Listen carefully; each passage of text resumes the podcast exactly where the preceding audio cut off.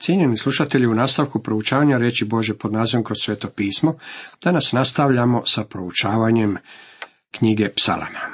Još uvijek se nalazimo u drugom psalmu. Nastavak ima za temu u žarištu kamere Bog Sveti Duh. Kamera u nebu sada se gasi. Kamera na zemlji ponovno se uključuje. Sada progovara Bog Sveti Duh. U desetom i jedanestom redku čitamo. Opametite se sada, vi kraljevi, urazumite se suci zemaljski. Služite Jahvi sa strahom, s trepetom se pokorite njemu.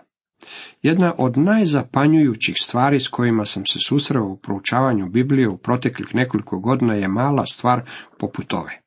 Bog je tijekom povijesti ovoga svijeta uvijek uspjevao prenijeti poruku vladarima svijeta. Uvijek, bez izuzetka. Dolje u drevnom Egiptu postojao je faraon koji je sjedio na prestolju, a postojao je i dječak imenom Josip u zatvoru. Boga je držao u zatvoru kako bi ga u pravom trenutku mogao izvući i učiniti faraonovim predsjednikom vlade u najpresudnijem trenutku povijesti svijeta. To je način na koji Bog djeluje. Davno, kada je nastala prva svjetska velesila Babilon, Bog je Daniela stavio uz bok Nabukodonozoru. Ne samo da je postao njegovim predsjednikom vlade, već ga je također doveo i do spasonosne spoznaje o živome Bogu. Boga je zadržao ondje dok Perzijanac Kir nije došao na prijestolje. Kir je čak proglasio i svoj dekret u ime živoga Boga. Napoleon je rekao da je on čovjek sudbine i da mu je rečeno da ga je Bog podigao. Zanimljivo je na koji je način Bog prenosio svoju poruku vladarima ovoga svijeta, kao i onima koji se nalaze na vlasti. Bog, sveti duh, poručuje vladarima, služite gospodinu sa strahom, s trepetom se pokorite njemu. Također je rekao da se ne razgnjevi, te ne propadnete na putu, kad uskoro plane srđba njegova, blago svima koji se njemu utječu. Poljubi sina da se ne razgnjevi, te ne propadnete na putu, kad zamalo plane srđba njegova. Blago svima koji se puzdaju njega. Prevod je s engleskog. Pokojni doktor Georg Gill običavao nam je reći na predavanjima poštujte sina je starozavjetni način izricanja. Vjeruju gospodina Isusa Krista pa će se spasiti, poštuj sina. Sjećate li se koga je poljubio? Jeste li ikada zapazili što je naš gospodin rekao Judi nakon što ga je ovaj poljubio? Teolozi danas raspravljaju o predestinaciji, izabranju, preodređenju i predznanju, te da si ovaj čovjek Juda nije mogao pomoći, već da je morao učiniti ono što je učinio, a sve zbog toga što je bilo prorokovano da će to učiniti. Ja ću prepustiti teolozima da o tome raspravljaju. Ja sam samo obični propovjednik koji ne zna mnogo. Zato se držim po strani takvih problema i prepuštam teolozima da ih rješavaju. Bilo kako bilo, nakon što sam ih neko vrijeme slušao, počemo prožimati osjećaj da nisu riješili problem. Zapazite što Biblija kaže, a ja jako je dobro slušati Bibliju. Bolje nego teologe. Sjetite se kako je bilo kod Isusove izdaje. Kada je Juda doveo gnjevnu rulju da privedu Isusa, rekao je, ja ću vam ga pokazati svojim poljubcem. Tako je došao k Isusu i poljubio ga. Jeste li zapazili što mu je Isus rekao?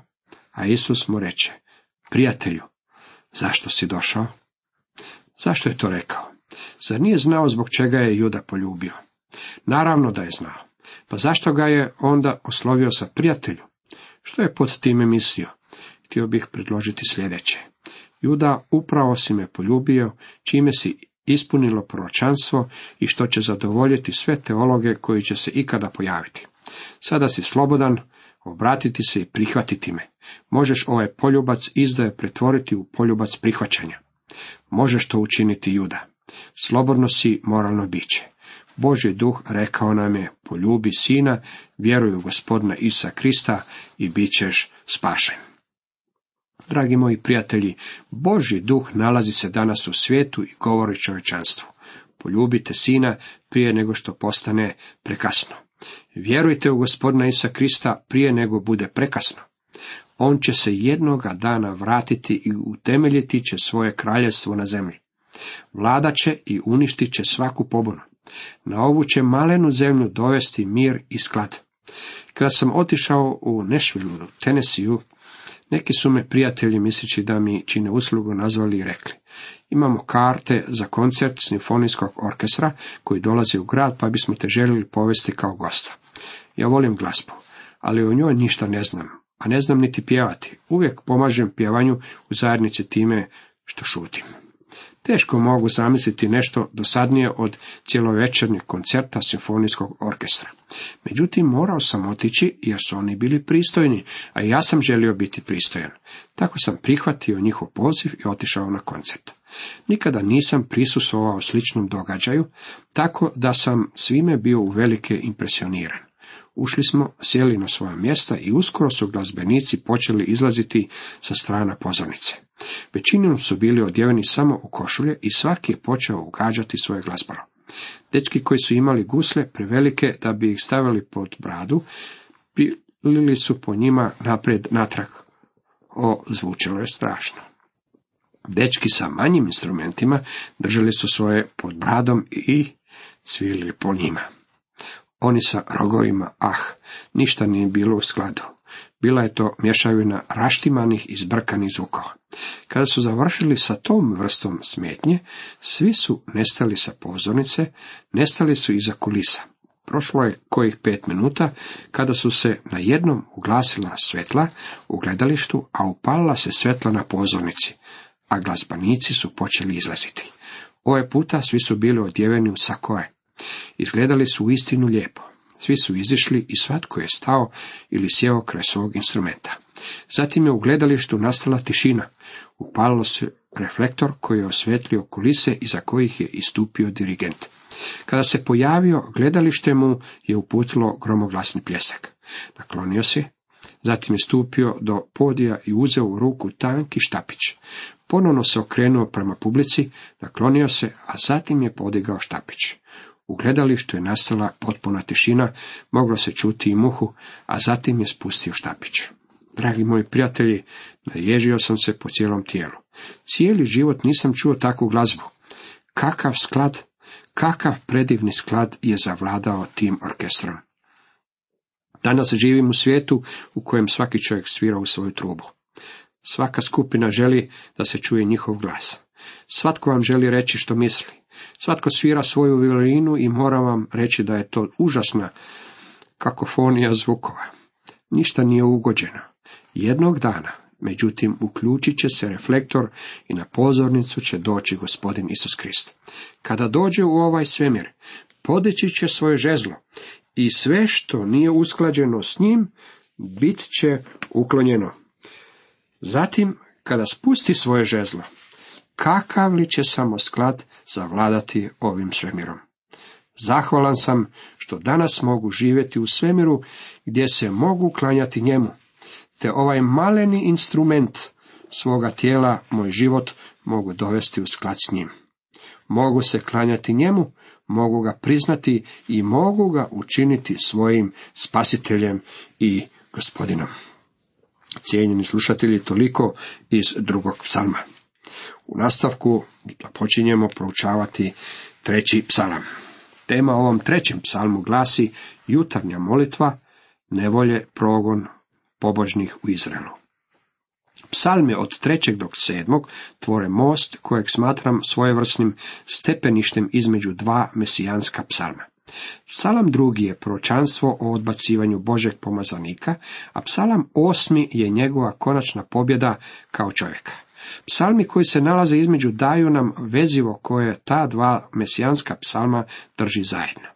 Oni prvenstveno opisuju pobožni Izraelov ostatak u vrijeme Mesijine odsutnosti sa zemlje, poglavito u vrijeme koje je naš gospodin opisao kao razdoblje strašnih nevolja. Ovih pet psalama nalazimo zapis o Izraelovim mukama, tugama, zbunjenostima, problemima i grijesima. Vidimo također i njihovo pouzdanje u Boga, Božja obećanja kao i njihove molitve za izbavljenje. Svi pobožni ljudi, dionici su muka i žalosti. bez obzira o kome se radilo ili u kojem razdoblju povijestu oni živli. Utjeha koja je zapisana u ovim psalmima namijenjena je svoj Božoj djeci. Postoji tri načina na koje možemo promatrati ove psalme. Primarno, tumačenje, naravno, povezano je sa Davidovim osobnim iskustvom. Postoji zatim izravna primjena na izraelski narod, na pobožni ostatak u razdoblju strašnih nevolja. Postoji također i primjena za Boži narod na svakome mjestu i u svakom razdoblju povijesti svijeta. Ako budemo ove psalme promatrali na takav način, oni će nam poprimiti mnogo više značenja. Psalam treći nosi naziv, psalam Davidov, kad je David bježao pred sinom Apšalamom. Povijesni zapis nalazi se u drugoj Samuelove 15 do 18. Naziv nam govori o sadržaju ovoga psalma. Govori nam što se događalo u Davidovu srcu kada je morao pobjeći iz Jeruzalema kad se Apšalom, njegov sin, pobunio protiv njega. Ovaj psalam potjekao je iz Davidovog osobnog iskustva. Našao se u vrlo teškoj situaciji. Postao je izopćenik i bjegunac iz vlastitog grada Jeruzalema, koji se naziva još i Davidovim gradom. Bio je otjeran od naroda kojim je vladao. Apšalom, njegov sin, pobunio se protiv njega i tražio je kako će ga ubiti. Apšalamova nakana u stvari je bila ubiti svoga oca. Ne možete si pomoći u srcu, već morate suosjećati s Davidom tijekom ovog iskustva od kojeg se slama srce. Kako je David bježao, neprijatelj mu je bio sa strane, svo vrijeme ga proklinjući. Abišaj, jedan od njegovih knezova, rekao je, daj da ga probijem kopljem. David je rekao, o ne. Prorok Natan rekao je Davidu da će ga Bog kazniti zbog njegovih grijeha. U drugoj Samuelove 12.11 Natan je rekao Davidu, ovako govori Jahve, evo ja ću podići na te zlo iz tvoga doma. Uzet ću tvoje žene ispred tvojih očiju i daću ih tvome bližnjima. Zašto se to trebalo dogoditi? Zbog toga što je David strašno sagrešio i nije se mogao samo tako izvući sa svojim grijehom. Bog je Davidu milostivo oprostio i obnovio ga, međutim David je morao požnjeti rezultate svoga grijeha, a to se dogodilo upravo u ovoj pobuni svoga sina. Nalazimo da se povećao broj Davidovih neprijatelja sa svih strana, te da su srca Izraelovih sinova krenula za Apšalomom. Biblija nam govori, srce Izraelaca priklonilo se Apšalomu, druga Samuelova 15.13. Apšalom je bio privlačan mladić, bio je bistar, političar koji je narodu uspio obećati mnogo lijepih stvari koje im nije uspio ispuniti. U vrijeme Apšalamove pobune bilo je i mnogo drugih koji su ustali na Davida. Otišao je iz Jeruzalema bosonog i plačući.